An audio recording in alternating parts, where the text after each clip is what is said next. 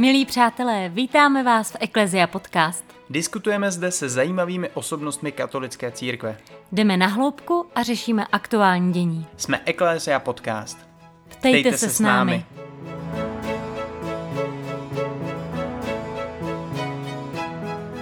Tato epizoda s Karolínou a Markem. Dnes vás, milí posluchači, vítáme u online rozhovoru s otcem biskupem Tomášem Holubem. Otec biskup pochází z Jaroměře a své kněžské svěcení přijal v Hradci Králové. Postupně se stal kaplanem v Kutné hoře, spirituálem církevního gymnázia svaté Voršily, vojenským kaplanem a později i hlavním kaplanem armády České republiky. Dále byl ustanoven ředitelem kurie v Královéhradecké diecézi a generálním vikářem i generálním sekretářem České biskupské konference. V roce 2016 byl svatým otcem Františkem jmenován sídelním biskupem plzeňské diecéze. Jako biskupské moto si zvolil text Kdo miluje, poznává Boha. Otče biskupe, děkujeme, že jste takto na dálku přijal pozvání do našeho podcastu. Děkuji za pozvání a jenom jedno upozornění. Narodil jsem se sice v Jaromíři, ale to jenom proto, že malovali v porodnici v Náchodě a jinak pocházím z Červeného kostelce. Dobře, dobře, opravíme. Než přejdeme tedy k hlavnímu tématu a aktuálnímu tématu, a to je koronavirus a Velikonoce, rádi bychom se něco málo dozvěděli o vašem životě. První otázka směřuje právě na seminář. Občas se říká, že seminaristé by přeci jenom měli být muži, kteří už prošli nějakým zaměstnáním a jsou starší.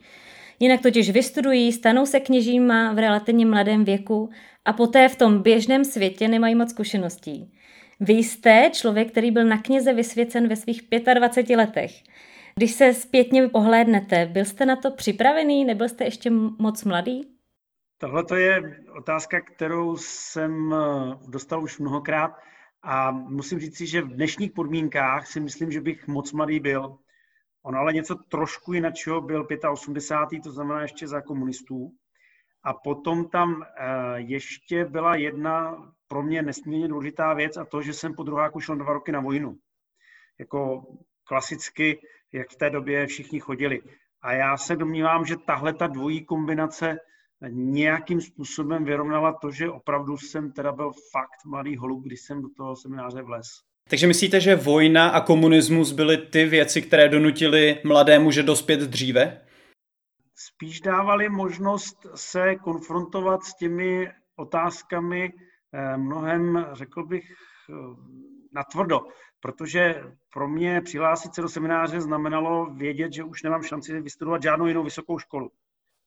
A to je nějaké rozhodnutí, které člověk musí udělat a kterého docela vede k, jako, že to jenom, ne, že to jenom zkusí. To je jedna věc. A druhá věc je, že ty dva roky vojny a komunistické vojny s docela opravdu zásadní šikanou, kterou jsem zažil, jsou zase taky chvíle, které mm, člověka vrhnou do úplně jiného prostředí, do úplně jiných sociálních podmínek. A to si myslím, že jsou věci, které vedou k tomu, že eh, některé otázky, některé zkušenosti eh, si člověk musí klást možná dřív, nežli dnešní generace, která se s tím tím konfrontuješ v okamžiku, třeba kdy přebírá zodpovědnost za druhého člověka, to znamená, když zakládat rodinu. Jak jsme říkali, měl jste spoustu rolí za svůj život, takže vlastně jste poměrně rychle, když to tak řekneme, stoupal po té církevní hierarchii. Eh, jak jste to tehdy vnímal, ten váš jakoby rychlý postup? No, ono to všechno bylo tak, že já jsem si to nevybral.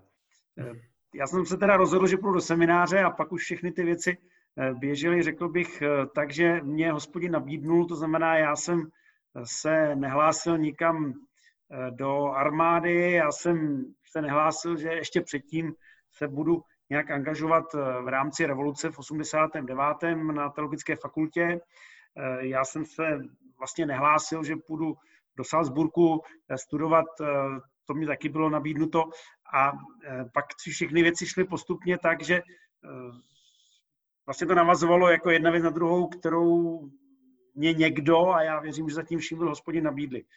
Takže jsem to vnímal jako nějaký docela intenzivní, eh, rychlý sled věcí, eh, kterými mě hospodin nějak jako trénuje, když to takhle řeknu teďka eh, zpětně. A pak ale nastala docela dlouhá doba, kdy jsem formálně strávil téměř 11 let, to znamená pak to bylo docela dlouhá doba, která se nebyla až tak uspěchaná. Vlastně v armádě jsem strávil 11 let. No. Abychom toto úvodní okénko zakončili, tak jste se stal ani ne v 50 letech biskupem. Jaké byly první pocity? My jsme tu měli biskupa Karla Herbsta, který vyprávěl o svých prvních pocitech a říkal, že to bylo, teď cituji, hrozný a doufal, nebo myslel jsem si, že je to omyl. Jaké byly vaše pocity?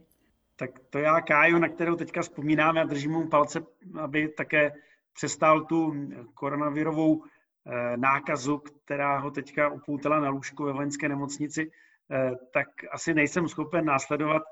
Pro mě to byla zase další asi nabídka od hospodina. Já právě protože těch věcí bylo spousta úplně jinak, než jsem si představoval, eh, tak jsem to vnímal jako nabídku, která mě intenzivně nějak vedla k tomu, že eh, jsem se začal taky modlit, abych to nezvoral, ale vzal se mi vážně. No. Přesuneme se teďka k našemu hlavnímu tématu a tím je víra a koronavirus, protože ten je teďka aktuálním tématem, dominuje všem tématům médií, řeší ho státní instituce, ovlivňuje každodenní život. Nás by zajímalo, jak lidem radíte, jak zvládat tuto koronavirovou krizi spolu s vírou. A například můžeme slyšet, že koronavirus je boží trest. Ptali se vás třeba na něco takového lidi? Pokud ano, jak jim na něco takového odpovědět?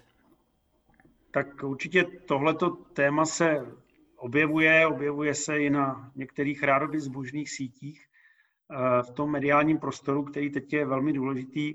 Nicméně já jsem k tomuhle vydal na čtvrtou neděli postní svůj pastýřský list, kde jsem právě velmi jasně zdůraznil, že všechny ty představy o této epidemii jako o božím trestu nebo jako o nějakém zásadním eh, budíčku, kde jediní, kdo jsou vzhůru, jsou křesťani a těm ostatním, který se teďka najednou probouzejí, říkají, no vidíte to, my jsme vám to vždycky říkali.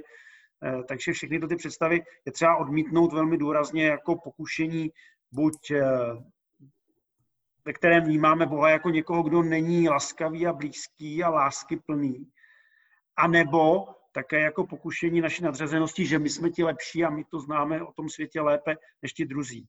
Eh, já jsem přesvědčen, že je to nová fáze putování božího lidu, jak jsem také řekl, na cestě do božího království, eh, že to je putování, které teď jde krajinou, kterou neznáme, která je nová, která je plná nebezpečí a výzev, ale že můžeme jít s nadějí, protože právě s náma jde Kristus. To znamená, že to je něco, co nás určitě vede k otázkám, jak kráčet touto novou krajinou, co to znamená do budoucnosti, ale v žádném případě by nás to nemělo vést k tomu, abychom se nadřazovali nad ty, kteří kolem nás nevěří, to buď za prvé, a za druhé, abychom to vnímali jako něco, kde teď eh, musíme si Pána Boha usmířovat, protože je na nás naštvaný nebo rozezlený. Zkrátka to neodpovídá tomu, v jakého Boha věří církev po celá tisíciletí. Já jsem se dívala na stránky biskupství plzeňského, tedy vašeho, kde jsem viděla litanie, který se mají věřící modlit a všimla jsem si toho, že jsou od toho originálu mírně upraveny. Že tam například zmizely věty jako osvoboď nás od svého hněvu, Bože, nebo že Bůh se sílá nemoce pro naše obrácení. Byl v tom úmysl? Nesouhlasíte s těmito zvoláními? Já bych rád, aby věci, které publikujeme, byly v souladu s tím, co píšu v pastýřském listě. Vy jste si dokonce vyhradil dvě hodiny denně, ve kterých jste dostupný na telefonu pro lidi, jak věřící, tak nevěřící, aby si s vámi mohli promluvit o svých obavách a potížích. Využívají lidé této možnosti? Využívají. Není to tak, že by drnčil jeden telefon přes druhý, spíš to je taková jako trošku náhoda, že když s někým déle hovořím, tak vždycky pak do toho voláš někdo, jeden další, kdo se nedovolá a pak třeba já se 10 minut nebo 4 hodinky volno. Eh, já jsem teďka zrovna počítal, tak těch hovorů od toho úterka bylo nějak něco přes 30, takže to není zase úplně málo. A možná víc ještě bylo SMS, kterých se pak něco vyvinulo dál. Takže jo, bohu díky, je to něco, co... Myslím, že funguje trošku jako rozcestník, protože eh, ono je asi důležité, že těch lidí, eh, kněží nebo i biskup František, můj předchůdce, nabízejí takhle blízkost po telefonu eh, docela intenzivně, akorát, že na toho biskupa je halt víc vidět. A když jsem to udělal já, tak kolem toho je mnohem víc eh, i mediálního rozruchu a novináři se na to pořád ptají a dává to asi šanci pak upozornit, že to je služba církve, kterou dělá spousta lidí, nejenom já. Volají vám převážně věřící občané nebo i nevěřící a myslíte, že byste mohli i sdílet třeba nějaké hlavní otázky, které se lidi ptají? Tak asi většina jsou lidé věřící. Ono taky musím říci, že docela mě těší, že já jsem zdůraznil, že bych chtěl, aby to především bylo pro naši diecézi, tím bych nechtěl někde diskriminovat Pražáky třeba, že, nebo Moraváky, ale přece jenom eh, bych chtěl zdůraznit, že to je něco, co dělám jako biskup nějakého území, za které mám zodpovědnost. A eh, tam asi těch eh, volajících většina věřících, nicméně zrovna dneska jsem měl asi šest hovorů a z toho minimálně dva hovory byly s lidmi, kteří by v žádném případě nenazval věřící.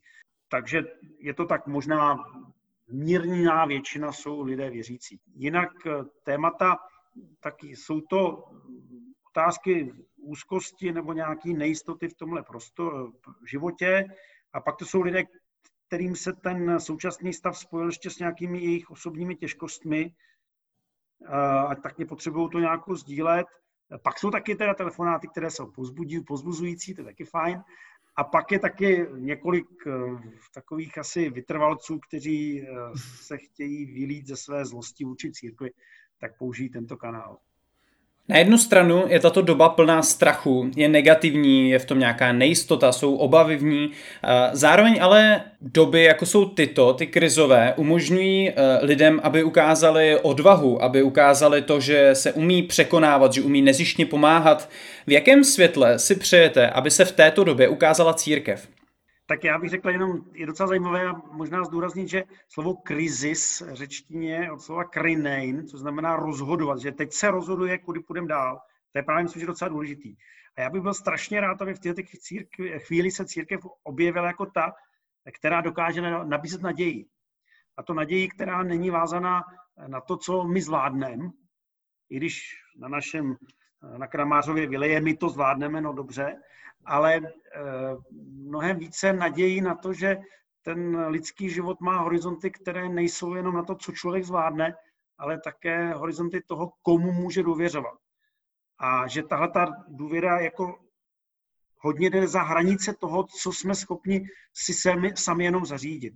On tohle nádherně taky říká papež Benedikt eh, ve své encyklice Spé Salvy, kterou jsem taky doporučoval právě teďka ke čtení, protože tam on říká, že to je něco, co se nám stalo po té technické revoluci nebo po době osvícenství, že najednou jsme jakoby se nechali zahltit tím, že naděje je jenom na to, co jsme schopni objevit, zvládnout, eh, nějakým způsobem zorganizovat, zmanežovat jako lidi. Ale že ta naděje ve své podstatě je něco, co jde mnohem dál a jde do roviny důvěry, která potom je v lidských stazích, ale především ve vztahu s hospodinem. A já si myslím, že tohle to nějak nabízet, ne jako proklamativně, ale spíš, že to budeme schopni žít, tak to je něco, co bych řekl, že ta církev dneska má dělat, protože má být tím přístavem naděje. Říká se, že v krizových situacích se ukazuje v člověku jeho pravé jádro. Jestli umí být štědrý, pomáhat ostatním, nebo jestli se naopak ozve nějaké sobectví, necitlivost. Jakožto vojenský kaplan jste měl asi možnost zažít ty těžké krizové situace nebo situace pod obrovským tlakem. Je to pravda? Ukazuje se v těchto situacích to lidské jádro? Ukazuje. Je to tak, jako víte co, vy můžeme natrénovaný spousty různých mimikrů a dokonce někdy ty mimikry máme fakt jako hodně dobře natrénovaný. Ale v okamžiku, kdy člověk začne mít lidský strach, tak ty mimikry padají. A v té chvíli se ukazuje, jak je nastavený lidský srdce a ne jak jsou natrénovaný mimikry. Jestli to je o tom, že umím vnímat a jde mě o druhý, anebo jestli mě jde jenom sám o sebe. To zkrátka nějak začne se odlupovat úplně evidentně a já myslím, že se to v něčem ukazuje i v té současné situaci. No a když se podíváte na českou společnost, vnímáte, že tenhle tlak zatím zvládá pozitivně? Média nám můžou třeba nutit nějaký obraz, takže někdy můžeme mít pocit, že všichni vykupují těstoviny, nebo naopak, že všichni pomáhají. Jaký vy máte ten pocit z tohoto? Společnost vždycky je nějaký jenom zastřešující dojem nebo výraz. Vždycky to je o konkrétních lidech. v každé době se objeví lidé, kteří jsou sobečtí, objeví se lidé, kteří jsou přející a především v drtivé většině lidí tahle ta rovina sobectví a nějaké snímavosti pro druhé taky různě bojuje. Každým z nás. Chvíli jsme takový, se necháme strhnout spíš sobectvím, pak jsme zase schopní se otevřít pro druhé. A já myslím, že tuhle tu vnitřní dynamiku prožíváme a zdá se mně, že ji prožíváme docela dobře. Že to není tak, že bychom v tomto napětí, které tak různě jednou směřuje k, právě k těm těstovinám a po druhé k těm rouškám, když to takhle budeme specifikovat, eh, že bychom nějak jako hodně prohrávali. Zdá se mi, že se ukazuje nějaká solidarita, která je jádrem eh, a která tahne. Jde jenom o to, aby těch lidí, kteří mají ochotu tohleto jádro taky eh, dobroty nějak nabídnout druhým lidem bylo co nejvíc, aby se to stalo chytlavým, protože příklady táhnou, zkrátka tak to je. A jak vnímáte církev, jak to zvládá pod takovým tlakem? Mohl byste zmínit třeba nějaké projekty, které eh, v tuto chvíli církev pořádá? No tak eh, já myslím, že je strašně zajímavé, jak se najednou eh, úplně jinak, nebo řekl bych mnohem vyvážení, začala církev, nebo ti, kteří jsou součástí církve, stavět k sociálním sítím a k médiím. Protože řekl bych, že jsme byli mnohem více Eh, zahlcení takovým tím eh, vnímáním, které je odsuzující, které je velmi eh, jasně škodící duchovnímu životu. A najednou zjišťujeme, že dneska to je ten hlavní kanál, který dává možnost, abychom vytvářeli vztahy, samozřejmě ne plně nahrazující lidské vztahy na blízko, ale přece jenom vztahy, které nám dávají možnost komunikovat. A to bych řekl, že je nějaký posun Eh, který je teďka docela důležitý a který ukazuje, eh, jak ty média mohou fungovat tak, aby se nestaly eh, zase jenom servisem, to myslím, že je strašně důležité, ale staly se prostředkem pro podporu místní domácí církve. A tohleto, jak hledat, jak tohleto vybalancovat, jak to vybalancovat v tom, aby jsme nebyli zase přehlceni všemi online přenosy bohoslužeb a ne, pouštěli si proměňování eh, desetkrát záznamu na jedné straně a na druhé straně jako zase s tím dali možnost se nějak spojit. To si myslím, že je teďka něco, co hledáme a co je dost zajímavý a inspirující. Ale není to tak, že by to byl jako hotový projekt nebo něco, co se děje. Zkrátka jako všichni hledáme. Hledáme, eh, já teď zrovna před chviličkou jsem měl komunikaci s biskupama o tom, že bychom chtěli podpořit, aby na velikonoční vigílii Eh, byla v oknech rozsvícená svíčka jako znamení naděje právě Krista z mrtvých stalýho, aby to byl projekt, který se pokusíme rozšířit do společnosti jako něco, co nás spojí. A tak to jsou třeba věci, které bychom, kdyby eh, koronavir nebyl vůbec nevymýšleli a teď to je hezký to vymýšlet spolu a mluvit o tom. Tak to jsou třeba hezké věci. Mhm. Můžeme se třeba v nejbližší době těšit na předávání svátostí na dálku? třeba spověď? To určitě ne. A já si myslím, že třeba o tom taky proběhla zajímavá diskuze, to je dobře, to zmiňujete. Protože ta diskuze je o tom, nakolik svátosti jsou skutečně jenom prostředkem pro setkání s Kristem a prostředkem, který situaci, která je mimořádná, hospodin umí eh, vlastně nahradit jinými prostředky. Nebo nakolik de facto jsme někde propadli určité, řekl bych, magii svátostí, že takhle řeknu. To znamená tomu, že bez svátostí nic nejde a že když nebudu vyspovídán způsobem, který je klasický a velmi hodnotný, ale přece jenom ne jediný, tak jako vlastně půjdu do pekla. A na to to nádherně navázal papež František, který říkal, no máme v katechismu katolické církve, že když člověk nemůže se vyspovídat, tak Bůh je tak dobrý, že skrze dokonalou lítost mu okamžitě odpouští ve chvíli okamžité lítosti a pak teprve dojde k tomu smíření, skrze to smíření, která má charakter i samozřejmě nějakého znamení vůči společenství a je tam mnoho důvodů, protože to strašně dobře se spovídá. Jo? Ale ukazuje to, že i ta svátost smíření není něco, co by hospodina svazovalo, stejně jako Eucharistie. A mně se zdá, že tyhle ty věci právě e, jsou moc důležité si uvědomit a neskoušet nějaký zase, e, řekněme, magicko digitální varianty zpovědi přes telefon, že například. Je to tam něco zásadního chybí, chybí tam lidský setkání, chybí tam to, že se to děje jako slavení, které má nějaký rozměr liturgie. A uh, vlastně se to koncentruje jenom na tom, že jsem přesvědčený, že není jiná šance, jak aby mě hospodin odpustil. No ale pak bychom to oba hodně svazovali. A takže to si myslím, že třeba to tímhle směrem v žádném případě ne, právě naopak. Sice je ještě teď hodně omezení, ale na druhou stranu pořád jsou třeba otevřené kostely právě ke svátosti smíření. Vyzval byste tedy spíš lidi, aby se naučili prožívat sváto smíření, právě jak jste ji teď popsal, nějaký hlubší setkání s Bohem, aniž by museli tedy vyhledávat volný kostel a jít za knězem? Ve své diecezi jsem eh, specifikoval, protože tak to také bylo v tom vše, všeobecném vademékum pro kněze, které teďka vydala biskupská konference, jsem specifikoval, že chci, aby eh, lidé využívali tento rozměr dokonalé lítosti, o kterém mluvil papež, a eh, aby sváto smíření právě jako slavní liturgie odložili až v době, kdy to bude možné. Aby to zkrátka nedělali nějakými lacími náhražkami. Znamená, u nás v diecezi je tohleto moje nějaká směrnice. Já netvrdím, že když nějaký kněz bude vnímat nějakou mimořádnou situaci nebo se rozhodne, že tady někoho vyspovídá, že se na něj budu zlobit, ale eh, linie a směr, kterým chci jít, je tento, o kterém jsme předtím hovořili. A ten jsem dal i do toho vademekum. A když se na něj podíváte, tak tam to přesně řečeno, že to má každý biskup si rozhodnout tak, jak to vnímá. A já to vnímám takhle. No. Už jsme se toho tématu párkrát dotkli a tím jsou Velikonoce, které se nám blíží. Posluchači můžou tenhle rozhovor slyšet v úterý, již ve svatém týdnu. Tím se vlastně katolická církev dostává do toho největšího svátku, který máme a bohužel letos tedy bude v tom stínu koronaviru. To znamená, že ho nebudeme moci prožívat tak, jak ho prožíváme každý rok.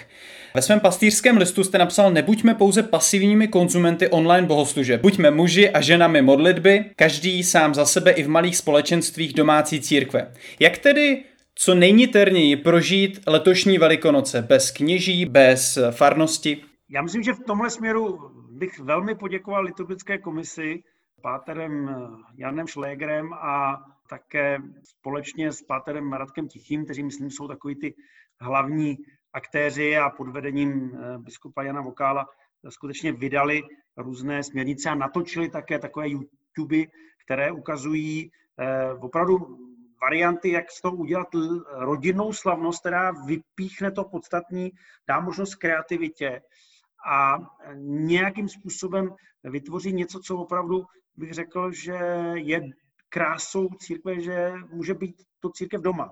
Zdá se mi, že skvěle taky to mají Salesiáni například zpracováno na svých stránkách, nebo komunita blahoslavenství. Jsou takový tři, které jsem našel a které podle mě ukazují právě možnost, aby to nebylo eh, přesně úplně stejný, ale bylo to něco, co společně slavíme. Držíme ty základní myšlenky tak, aby jsme je si připomněli a nějak se u nich zastavili. Ale zároveň je to něco, co vytváříme my, co zkrátka neznamená, že jenom zapnu počítač a přiblble čumím na něco, co zkrátka se děje úplně jinde. Online bohoslužba samozřejmě má svůj smysl. Já jsem přesvědčený, že určitě je to něco, co eh, dává možnost s nějak eh, třeba osamělým lidem být, nebo to může být doplněk eh, té společné bohoslužby, kterou děláme doma. Ale nechtěl bych, aby to bylo, že vlastně znova skončíme jako lidé, kteří potřebují servis, místo toho, abychom vytvářeli solidaritu. Servis znamená, že sedím u obrazovky a nechám se obsloužit. Bohužel ne v kostele, ale přes eh, teďka internet. A solidarita je, že něco spolu vytváří. A dneska prosím všechny lidi, ať vytvářejí domácí církve jako základ života, eh, který má možnost kreativity a dospělosti. Dvě základní věci. Kreativita a dospělost. To jsou věci křesťanů, které potřebujeme v současné společnosti, ať už je koronavir nebo není. Možná je to ale zároveň takový těžký úkol, protože často jsou křesťanské rodiny zvyklí na to, že jdou na nedělní mši, tam vlastně jsou spolu, modlí se a pak jdou zpátky domů na oběd. A teď vlastně dostali za úkol, aby v rodinách slavili něco tak velkého jako Velikonoce. Myslíte si, že jsou na to naše křesťanské rodiny připravený? Takhle, já každého pozbuzuju, aby to zkusil. A nejde o to, jestli to bude dokonalý, ale jde o to, že v tom bude naše angažovanost a já věřím, že hospodin v této chvíli žehná, eh, když se nějak do toho zapojíme svým srdcem a svýma rukama, svým rozumem a ne, když je to dokonalý. Takže já věřím, že připravenost znamená ochota. Že to není připravenost, neznamená nějaká výzbroj eh, různých eh, pouček a pravidel, ale ochota do toho vstoupit s otevřeným srdcem a eh, otevřené srdce může mít každý. Jak to bude s katechumeny, co měly být na Velikonoce pokřtění? Budou pokřtění nějak na tajno, anebo se to odsouvá na neurčito? To se v tom vadémékum jednoznačně říká, nikoliv křtít nebudeme, protože křest je skutečně se opět svátost společenství a celé farnosti a vlastně udělat jenom ten vnější akt pro toho jednotlivce, eh, bez toho, že by to byla opravdu slavnost nesená celým tím společenstvím, eh, se zdá velmi eh, zbytečně redukované a mm, prosíme katechumeny, když vím, že někteří se už nemůžou dočkat, aby ještě chvilku vydrželi. Bylo toto rozhodnutí nějak komunikováno s katechumeny, nebo prostě přišlo z hora? Bylo to rozhodnutí, na kterým jsme se dohodli my biskupové, takže v tomto směru je to společné rozhodnutí z hora, ale já jsem prosil všechny kněze, kteří mají katechumeny, aby to s nima jako součást také vlastně jejich přípravy na to, co znamená žít ve společenství církve, nějak probrali. Takže doufám, že u drtivé většiny to nebude oznámeno jako nějaký příkaz nebo zákaz, ale bude to využito ke katechezi, právě co znamená křest v tom pojetí života z víry. Popsal jste tady obecně, jak různé farnosti mohou slavit Velikonoce, ale jak eh, vy je budete slavit? Bude nějaký živý přenos z prázdné katedrály?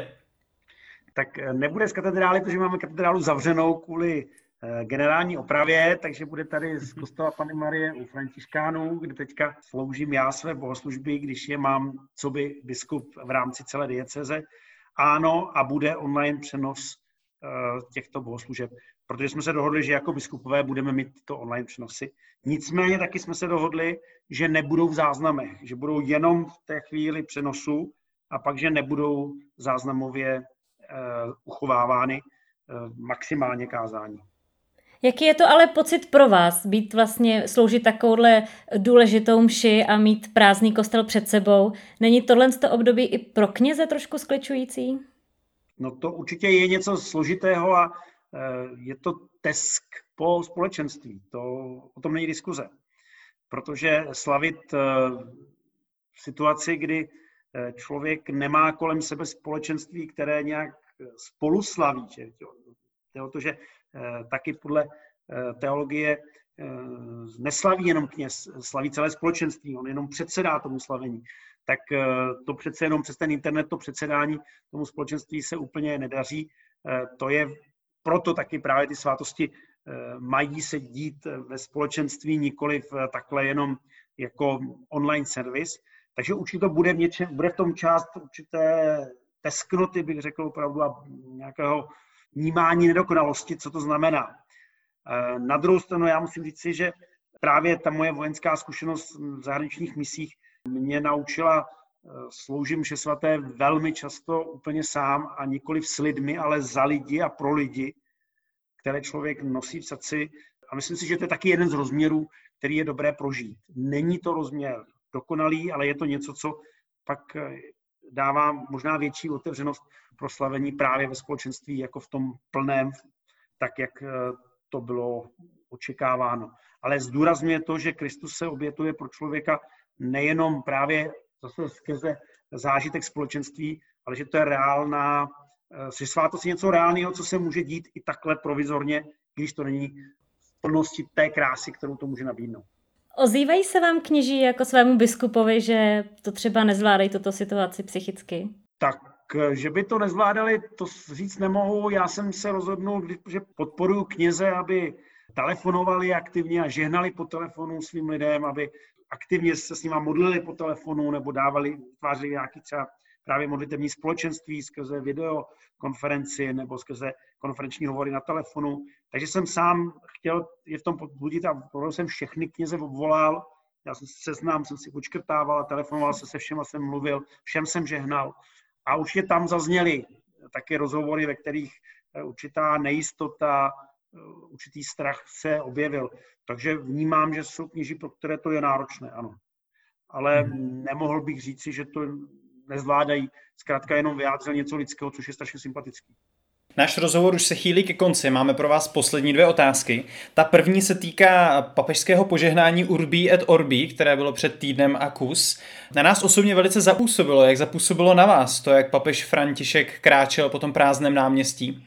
Já myslím, že to bylo nesmírně silné a nejenom efektivní, což jako je určitě taky obrovská poklona režisérovi a kameramanům, protože podle mě po té stránce to bylo zvládnuto zcela skvěle, ale že by eh, tahle ta technická dokonalost nic neznamenala, kdyby zatím nebyla autenticita papeže Františka, která myslím, že se dala téměř jako hmatatelně přijmout a výrazem, který já k tomu vlastně mám, je, že pak jsem nějak spontánně chtěl pokleknout i před obrazovkou, což vlastně vůbec jiný jsem nikdy zatím neudělal. A byl to jako výraz hmm. nějaký spontaneity toho, jak jsem vnímal, že čeho jsem přítomen, když na dálku.